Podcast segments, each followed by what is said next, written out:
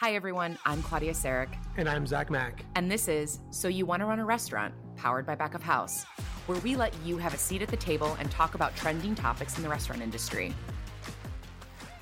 Well, we've got Molly Irani on the show today to talk about Chai Pani Restaurant Group. Um, this restaurant group is in Asheville, North Carolina, and wow, this spot has exploded.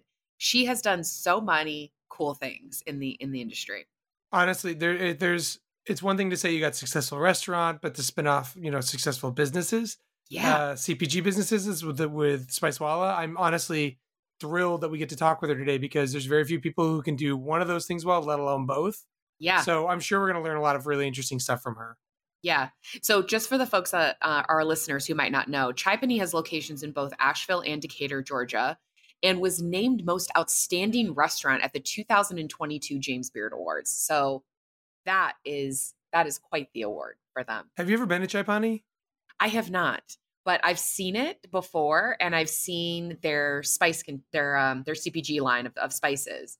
Um, I know that also was featured on Oprah's favorite things list, which really exploded it and made it. It's true. Who did what? What, what better bump could you ever possibly hope oh, for? No, she she's she's honestly she's been very very successful. A lot of like hard work has gone into that clearly. So yeah, like I said, I think she's going to be great to talk with. I, I mark my words, this might be one of the better conversations we have on here. So let's welcome her to the show.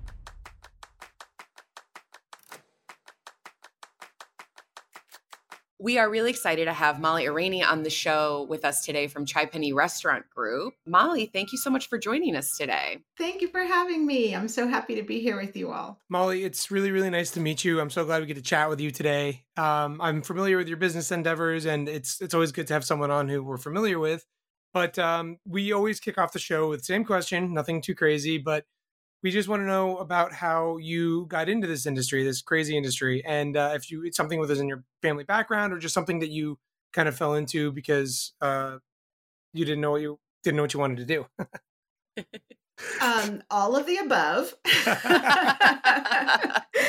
so yep, we hear that from a lot of people. Yeah. So I actually grew up in this industry and um, it was a family run restaurant that was run like so many family run restaurants are in the sense that it was wildly popular and never made any money and everybody worked themselves to the bone.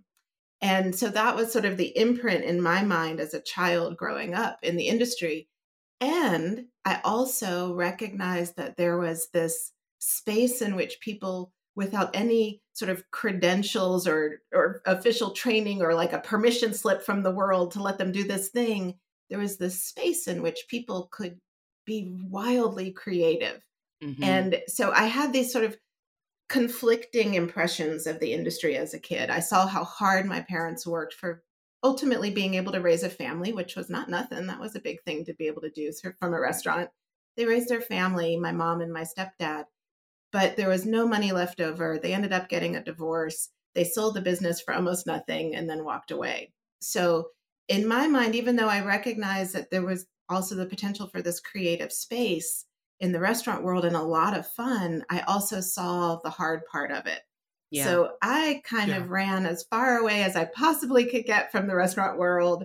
I had grown up in the Southeast in a tourist town, and um, that was where the restaurant was. So it was also tourist you know, seasonality and all of the stuff that goes with it. I ran as far away as I could and went to California to finish college and stayed. And I studied child psychology, which coincidentally ended up being very helpful in running restaurants later on in my I was life. Say, I feel like oh, that would have helped you along hand. the way. Yeah, hand in hand. yeah. yeah, that's very... that's one of those fields that's never going to hurt you on your career path. So oh, yeah. true. It's so true.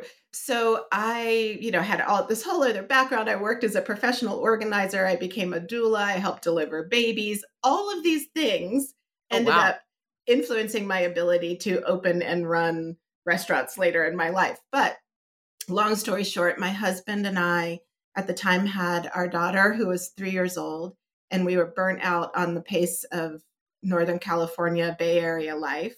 Mm-hmm. And so we moved to Asheville, North Carolina in hopes of being closer to family and just finding a, a cool town that we could raise our family in that had less pressure.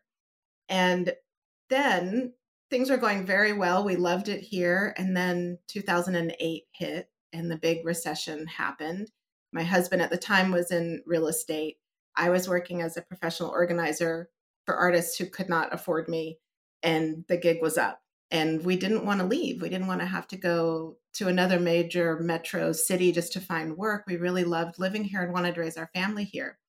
So we started this process of investigating like, what could we do? What does our town need? And I'll skip through a very long story to get to the punchline, which was my husband. I was basically, we were 39 years old. And that's, you know, late in life to reinvent yourself. Mm-hmm. But at the same time, I recognized that this crisis we were in was kind of an opportunity and probably our last chance to reinvent ourselves and find some kind of work that we were really passionate about because we were successful in our careers, but we weren't really passionate about what we were doing. Yeah. Didn't light us up. So I gave him this whole speech about like, this is your chance. And if we're going to jump off this cliff anyway and we have no financial backing, it might as well be jumping towards what you love. And I gave him this whole speech. And then he literally woke up in the middle of the night one night and said, I know what I want to do. I want to open an Indian street food restaurant in Asheville, North Carolina. Wow. And this was completely out of the blue, by the way, because we had never, ever, ever talked about opening a restaurant. It was nowhere on any of the lists of all of our things that we were thinking about. He his background is an MBA and tech, and then he ended up in sales. My background was totally different. I knew how hard it was, blah blah blah. So to cut to the chase, I said, forget everything I said about following your bliss. Are you out of your effing mind? That is the hardest job in the world. Yeah. Not to mention, there's no Indian people in this town. Like, what are you talking about? so, so much for me being a supportive wife, you know, encouraging his uh, midlife crisis to find his bliss. But but you did it. Needless. But I would say at least I would say you have the background to be able to tell him, like, listen, I know what this looks like, but I know what right. it's actually like. It's a very in execution, yeah. it's very different than the, the dream. Everyone, you know, wants the You're part, dealing but... with the childhood trauma here as you think yes. about opening up a restaurant. I'm very using your psychology background.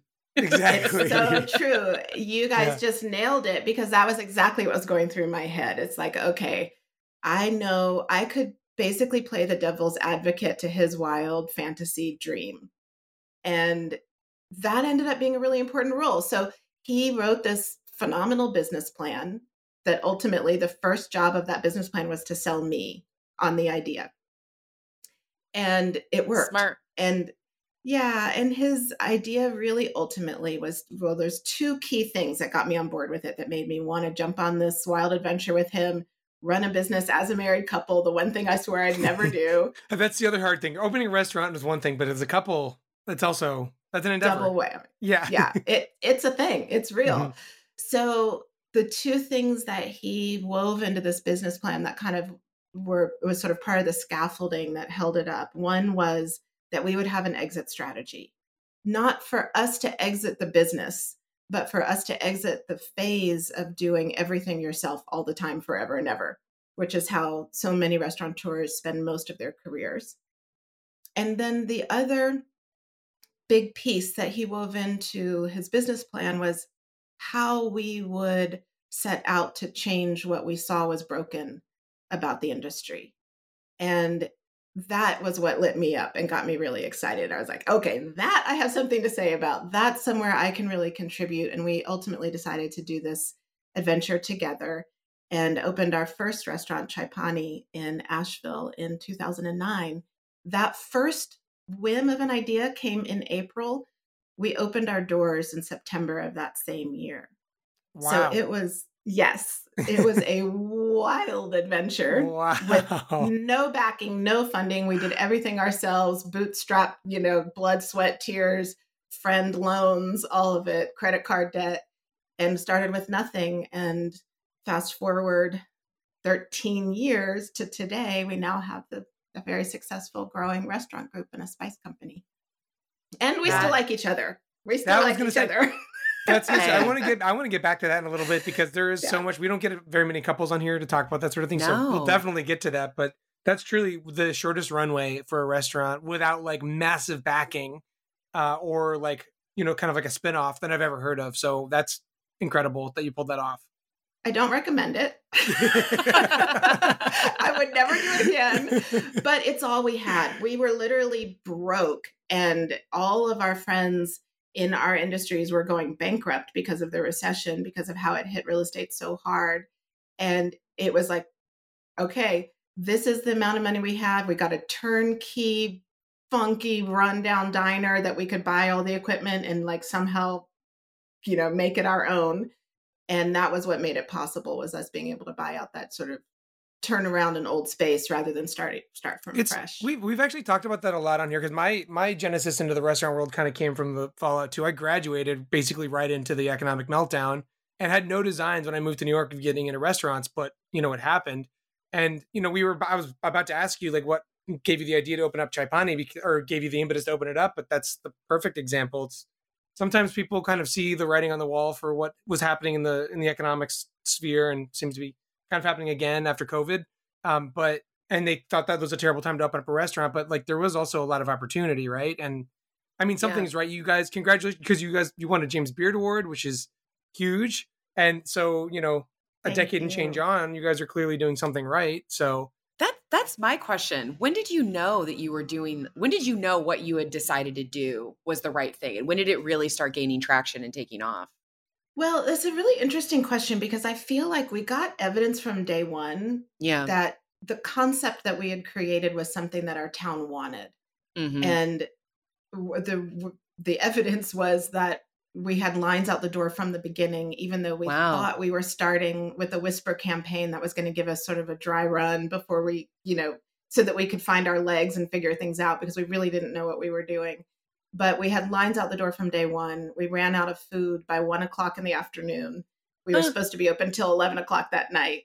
Completely ran out of food. The next day, we made it till two o'clock in the afternoon.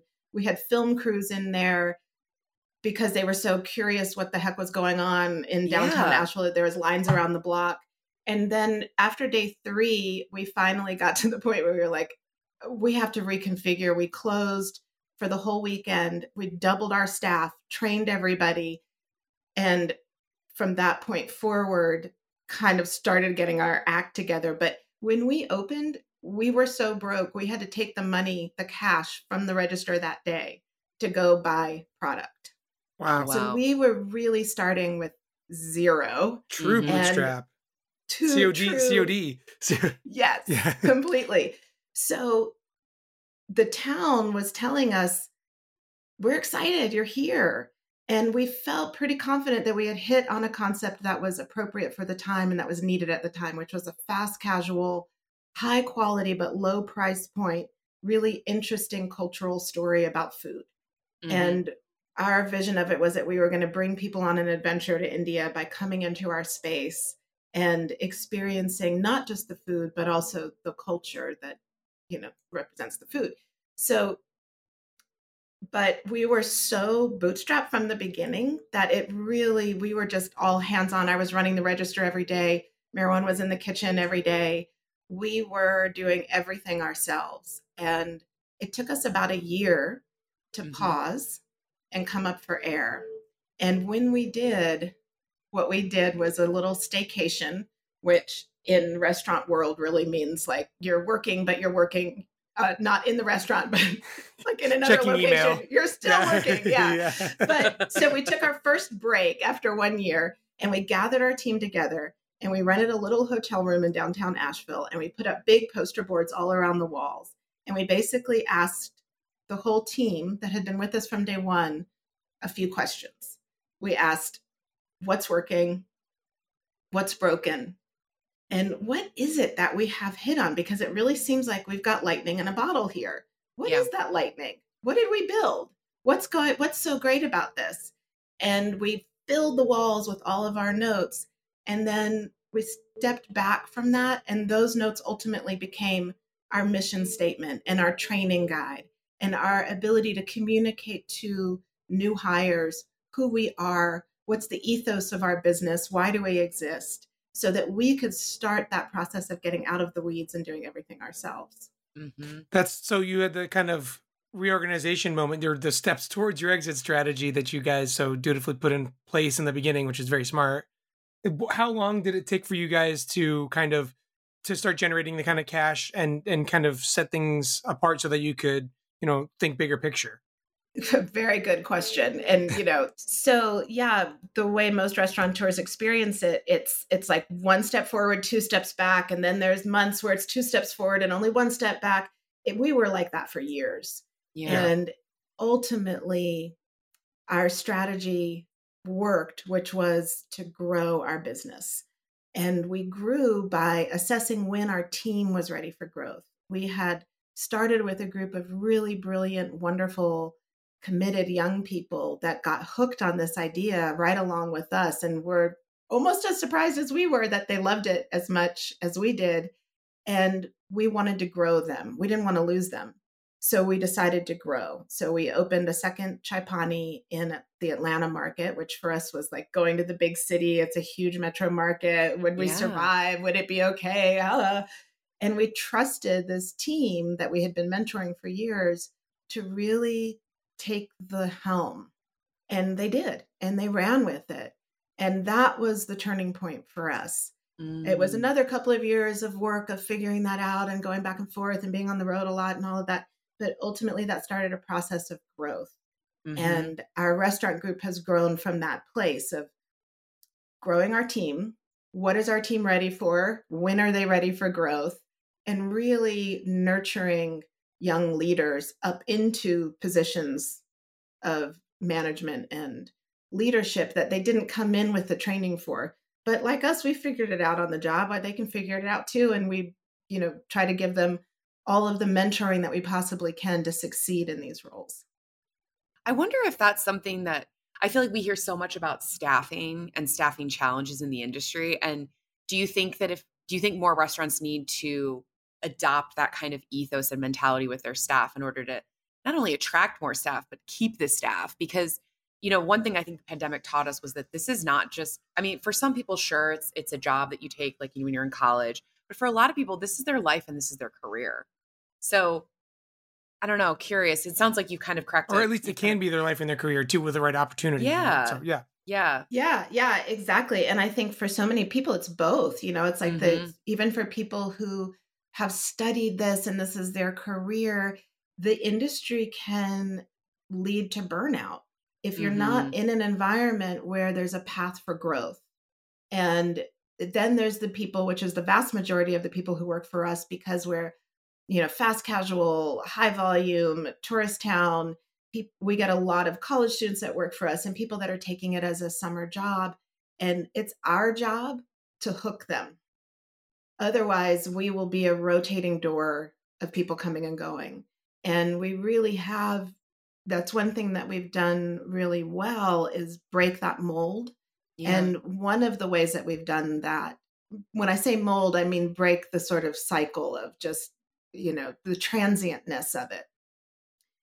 We still face the same challenges, of course. It's a challenge for all of us, particularly in the post pandemic world.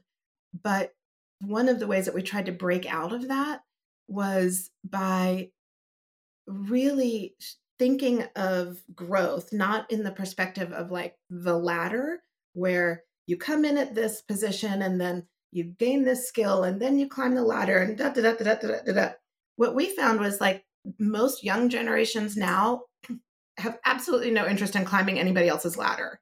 They just look at that mm-hmm. ladder and they're like, yeah, whatever. Like the world could blow up by the time I reach the top of that ladder. Or like I'm not going to climb a ladder that's not of my own design.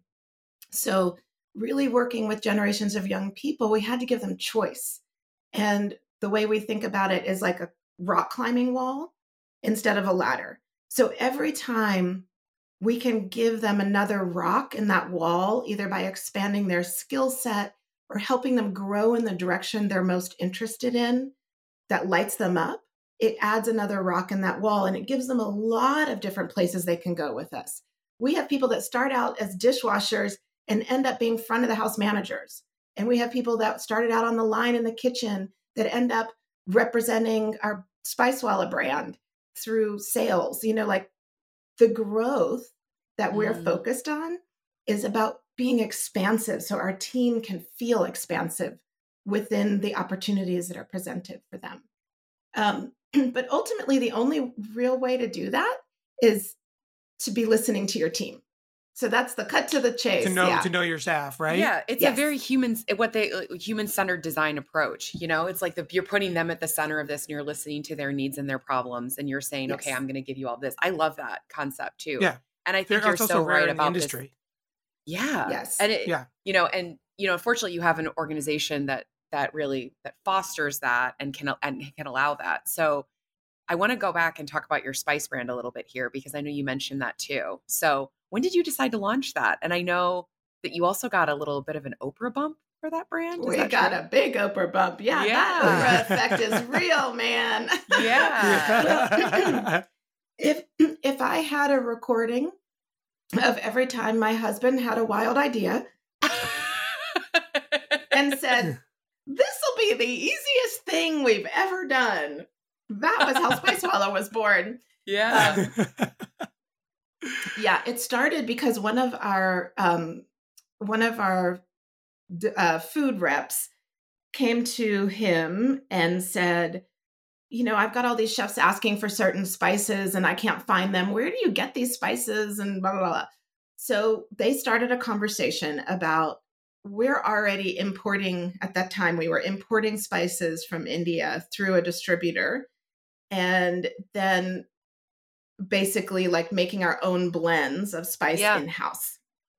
Okay, so the distributor basically said, What if you also imported them and became that middleman and created blends for other chefs that are asking for these things that I don't have the ability to, you know, provide them with? So that's where it started.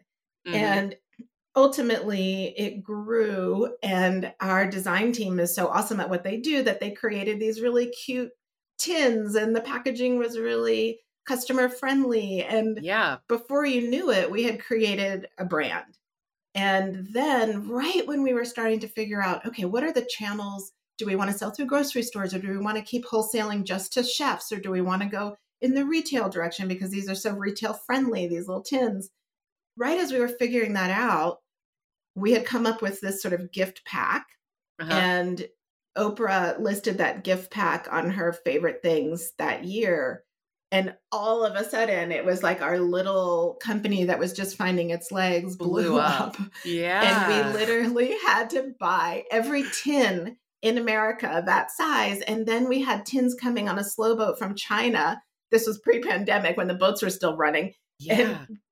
Import them in order to accommodate the holiday sales through the Oprah effect. So Wow. thank you, Oprah. We were very grateful, and it, it really launched that whole brand I'm. I'm glad it did though, because you hear about sometimes the Oprah effect killing businesses because the, they can't handle the influx of orders. But it sounded like you guys navigated it. And I, by the way, I love your brand. I love the simplicity of it. And for our viewers, you should check it out online because it's really cute and it's so colorful. It's eye catching, but it's simple and it's it's really it's cool. I like it.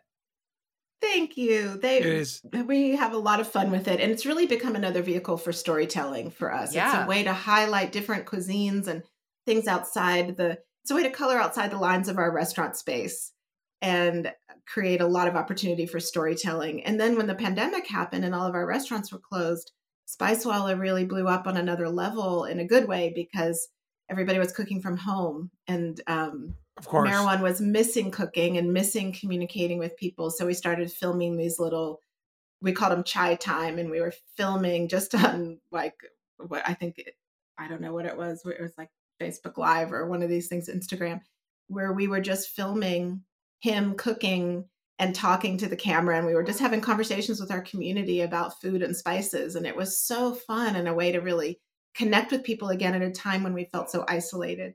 So Spicewalla sort of went through another peak during the pandemic and also really helped us get through that time. Yeah. So what advice do you have for people that are interested in doing launching a CPG brand? Because I feel like this is an avenue that so many restaurateurs are exploring right now.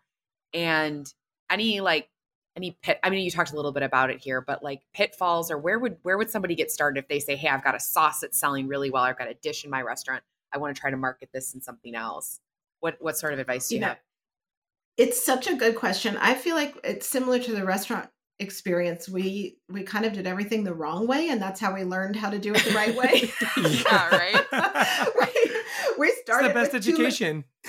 Yeah. Learn it's true, job. yeah. Yeah. It's actually i will say as much as it uh, you know almost broke us so many times i will say that's one of the things i love most about this industry is that there is no permission slip needed. There's no barrier to entry. It's like if you have a really good idea and you're willing to work hard at it you can be in this space and Mhm. uh, you know whether it's CPG or in the uh, restaurant space and ultimately i think that creates a highly diverse interesting group of people that we're really lucky to call peers um, but with the brand i think ultimately it's very important to understand that you're going into an entirely different industry Mhm, it has nothing to do with running restaurants mhm. and I think because you have a good product and you want to figure out how to sell that product, that's smart and go for it. And there's lots of classes you can take and information online, but understand that you're going into a different industry. It has different margins and you're going to need different types of funding and different infrastructure. And you, as the person with the idea, you have to have the bandwidth and the space on your own plate to be able to take that on. We benefited from Spicewalla being born at a time when our team was growing. And so we could take some of the people that had been working in our restaurant spaces and move them over to Spicewalla to help us launch that brand. And so they knew us. They already knew our culture. They knew our business's ethos. They knew how we would want things done. And without that, it would have been very, very difficult because Meherwan was still the CEO of the restaurant group and the executive chef and starting to get James Beard nominations and needing to be in 20 places at once. So I guess that would be my one big takeaway is like take the time to do the work, to do the research, to find out what you're getting into so that you can make it successful without it breaking you as an Mhm. individual. Mhm. it's funny because the way you talk about it, the CPG thing became such a big part of the industry, as if so many people around in this industry have the free time to to tackle a completely separate I know. endeavor, which you may have no background in whatsoever. And you know, it's it's crazy to see. Again, lightning in a bottle twice is is just something crazy to be able to to to put on your resume, and that's something you guys pulled off. I mean, is there anything looking back? I mean, we've you've your momentum is clearly it's fantastic, but is there anything you ever like look back at and like kind of wish you had done a little differently, or like if you could revise anything? Granted, you've seen your business, you know, starting from like a, a economic collapse through a global pandemic. Is like that that changes some things, but is there anything you would have done differently, um, despite you know these major events? I mean, the list is so long. I'm actually in the middle of writing a book is. about it because Yes. I'm like, Yes. learn from your I'll buy it. mistakes. I'll buy it. It's yes. like, there's way too many to list in that category. But I, I will say, I think that our mistakes, we really, truly, it's not just like a cliche saying. For us, we view our mistakes as our greatest opportunities, always. Whether it's a mistake in service, where something goes wrong in service, which happens every single service, there's no perfect service. That is an opportunity to win a customer for life. If you show them how much you care, if you demonstrate how much you care, even in a counter service, fast casual environment, that way of connecting with your guests is possible if you are thinking outside of the box and getting creative. So Mhm. we view our own personal mistakes in the same way. It's like those mistakes are just one more rock in that rock climbing wall that helps Yeah. us get ultimately where we're trying to go, which is to be a business that belongs in the communities where it exists, that makes an impact, makes a difference, that makes the community better because it's there Mhm. and makes creates an environment in which people can work and thrive and grow. And ultimately, as long as the mistake is something we are recognizing and not being blind to, like you can't go when the mistakes happen because they are going to happen, especially when you're growing brands and trying new things and experimenting. We have several restaurant concepts. We have the Spicewalla brand that we learned all these different, you know, pathways in which channels are successful, which aren't. We've done a lot of experimenting. So, one of the takeaways for us in that is just start. Like, do the research, find out what you need to learn about it, but don't be sitting around waiting for somebody to tell you that you have what it takes to do it. If you believe in the idea and it's clear and you can really articulate what that idea is and why it's different and what's unique about it and why it's needed in the world, go for it and Yeah. trust that you're going to roll up your sleeves and figure it out as Yeah. you go. The inertia is real for sure. That's one of the hardest. Yeah. Yeah. And I Mhm. think the pandemic really brought that home to people. It's like nobody knew what to do, everything was blown up. We all had to reinvent and figure it out. And there was no time to stop and find the guide or that nobody had the how to. And that muscle of like, if things fall apart and we have to respond and adapt and grow and take it as the opportunity for what it is. And I think the pandemic really is one of those greatest opportunities, even though it was the most horrible thing in the world and Yeah. the worst thing in our industry. Mm-hmm. It also did the hard work for us in a way. It's like, I think about it like this one of the hardest things about change is disrupting the status quo in order to make the change because there's momentum in your work, right? The people are used to things happening a certain way and you know something needs to change, but you don't really want to disrupt everything. The pandemic blew it all up. So now, as an industry, we have this opportunity to rebuild better, and the destruction already happened. So, this is where the opportunity lies. And we sort of view every mistake that's ever happened in our business for the past 13 years, which is countless, like exactly that same way through the same lens. Yeah. Yeah.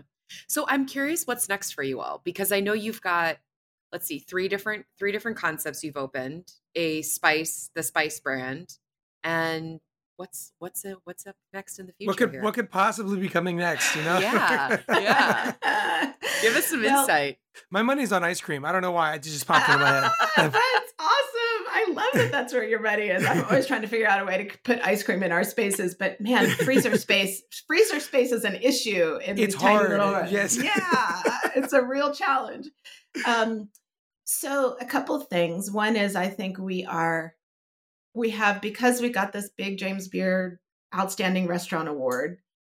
It's a it's provided us with an opportunity to really fast track some of our growth plans.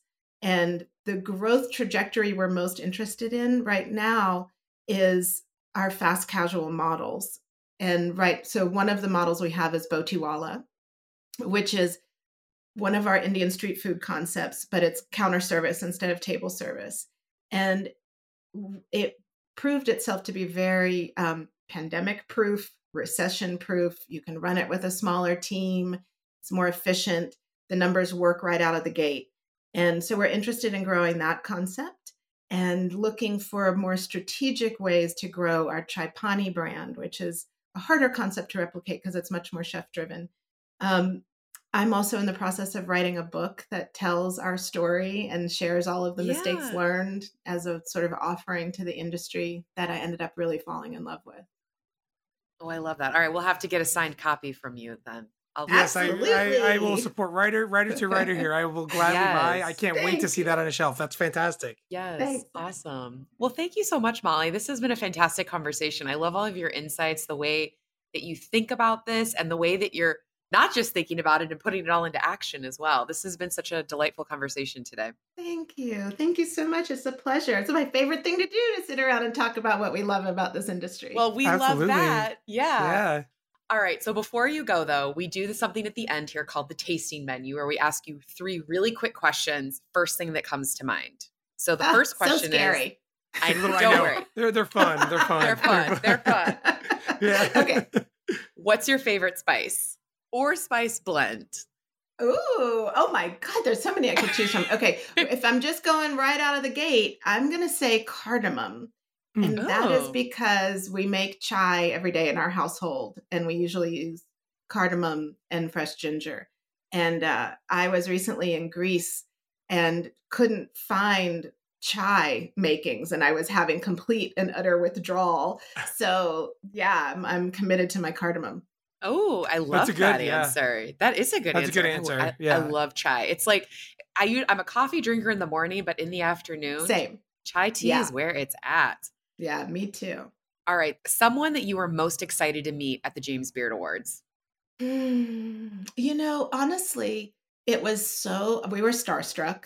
We were sitting Yeah. there like, ah, all of our mentors in one room. We're on the stage. with them. I bet, Like, yeah. what? This is Yeah. crazy. Yeah.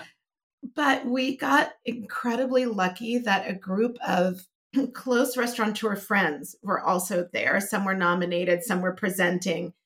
One of the things that we created in our restaurant group was a um, conversation amongst chefs called Brown in the South.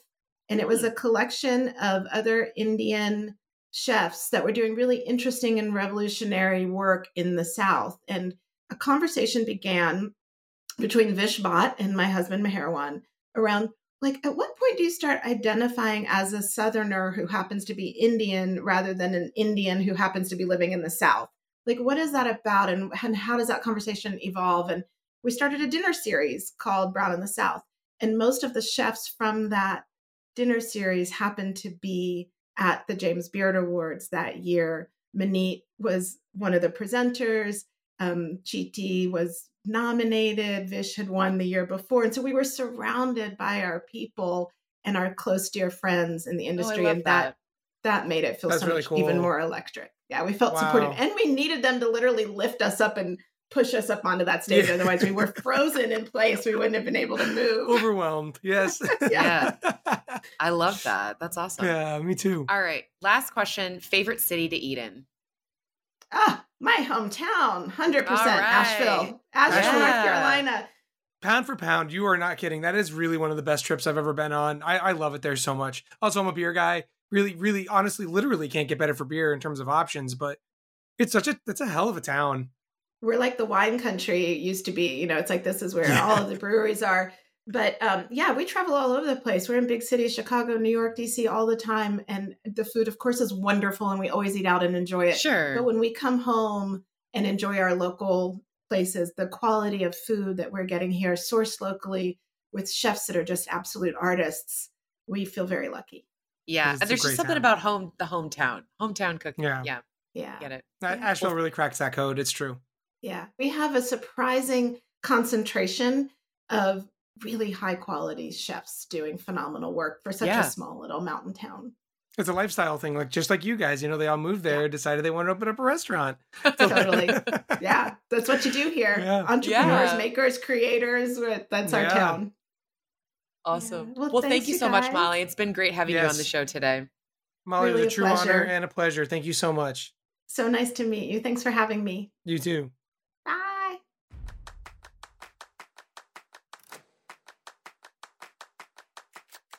Hi, this is Matt Lynch, producer for So You Want a Restaurant, with a quick programming announcement.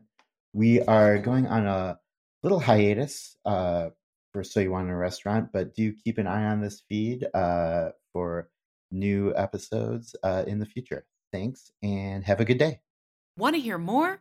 Then you need to head to backofhouse.io, where you can find the latest on restaurant technology, industry news, a ton of free how to guides, and interviews with industry experts. And while you're there, definitely remember to sign up for our free newsletter, Back of House News. Our team of reporters cuts through the noise and gives you the headlines that you really need to see each and every week. This is honestly one of the best weekly newsletters I've ever read, and I wouldn't say that if it weren't true. Follow us on Twitter at BOH underscore news and at We Are Back of House on all other platforms.